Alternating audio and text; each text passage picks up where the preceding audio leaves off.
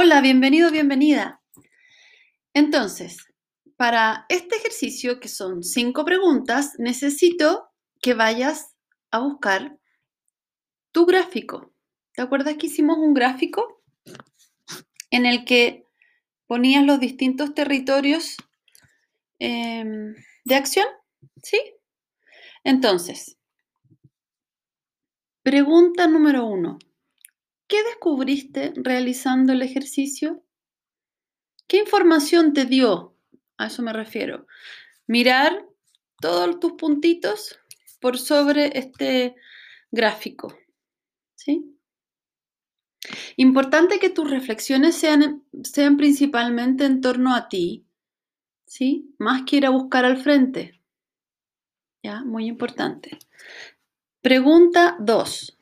¿En qué territorios fluyes bien? ¿Y cómo esos territorios donde influye, o sea, que donde tú fluyes bien, perdón, eh, impactan tu calidad de vida? Pregunta 3. ¿En qué territorios no fluyes bien? Y lo mismo, ¿cómo impactan tu calidad de vida? ¿Sí? Pregunta 4 cómo él o los territorios de la pregunta 3 ¿ya? afectan a los demás territorios. O sea, cómo afectan los territorios donde no fluye bien el, el resto de los territorios. ¿sí? Pregunta 5.